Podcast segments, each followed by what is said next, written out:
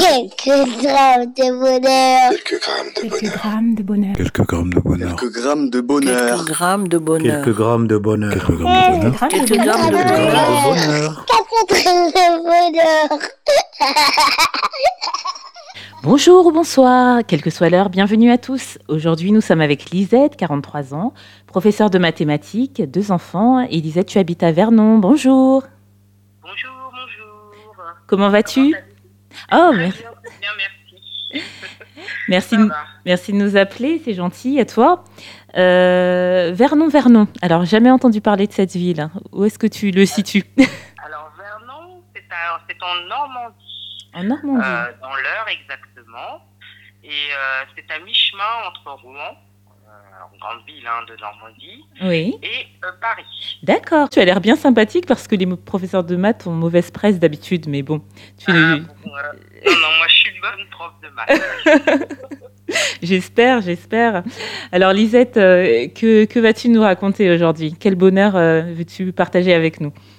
Alors, le bonheur. Je vais partager avec vous un moment où je me suis sentie bien. D'accord, On peut définir ça comme le bonheur, je pense. tout à fait.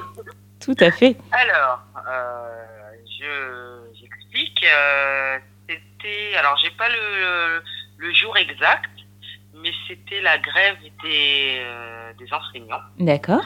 Mais laquelle? Parce qu'il y en a tellement par an. la dernière qui est au mois de novembre. Il me D'accord. semble que c'était le 20 ou le 20. Donc euh, je ne travaillais pas. Je suis allée déposer la petite à l'école. Oui, Quand je suis rentrée, monsieur était déjà parti au travail. oui. Le grand était parti à l'école. D'accord. Et donc, le calme dans la maison. Alors, euh, donc euh, au début, nous l'avons dit, enfin je l'ai dit, je, je me dédouble. Euh, tu as deux enfants et si je comprends bien, c'est un garçon, un grand qui a quel âge et une petite fille, c'est ça? Alors, le grand Quentin a 18 ans Oui. et la Lia a 3 ans. Et euh, quand ils sont là, c'est un peu, euh, comment on va dire ça, une déferlante d'agitation? Voilà, donc la petite, euh, moi je travaille pas le mercredi, mais la petite, elle n'a pas d'école le mercredi. Donc finalement, je l'ai euh, 24 sur 24. Oui. Quand je le cours, je vais la chercher et puis bah, j'ai la petite et puis après il faut faire le ménage, il faut faire les courses, faut s'occuper de la petite, donner le goûter, la changer, l'emmener aux toilettes quand elle a envie. Là, je crois que toutes les mères euh, se reconnaissent dans ce que tu dis. voilà. Là, ce jour-là, quand j'ai franchi la porte, eh ben, le calme dans la maison, rien à faire. Le Waouh. ménage était fait. Et donc, euh, je me suis euh, euh, mise sur mon canapé, Oui. j'ai pris ma couette, des conneries à la télé. Je me suis posée, je me suis sentie bien et j'ai fait le vide. euh, j'ai euh, j'ai euh, j'ai oublié les tra- le travail, les devoirs, les, tout ce que j'avais à faire, le ménage ou anticiper la nourriture ou la- les courses. Non, j'ai pensé à moi et j'étais bien.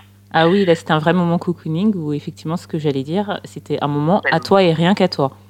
Voilà, c'est tellement rare. Donc euh, j'ai vraiment euh, apprécié euh, ce cette journée, cette journée qui a été courte puisqu'à 16h30 il faut chercher la petite. Mais de... alors d'ailleurs la petite anecdote c'est que ce jour-là, je crois que c'est un lundi. euh, normalement, elle ne va pas à la garderie, donc elle va à l'école à 8h30. Oui. Et euh, je sais pas, inconsciemment, je l'ai déposé à 7h30 à la gare. je ne sais pas pourquoi. Bon, ils m'ont appelé après pour dire bon, bah, le lundi, d'habitude, elle va pas à la garderie, mais bon, euh, voilà. Et je suis rentrée, il était euh, 7h45, euh, le calme à la maison, rien à faire, détendu, pas obligé de faire la cuisine le midi. Je grignoter, je grignote. Si j'ai faim, je vais prendre quelque chose.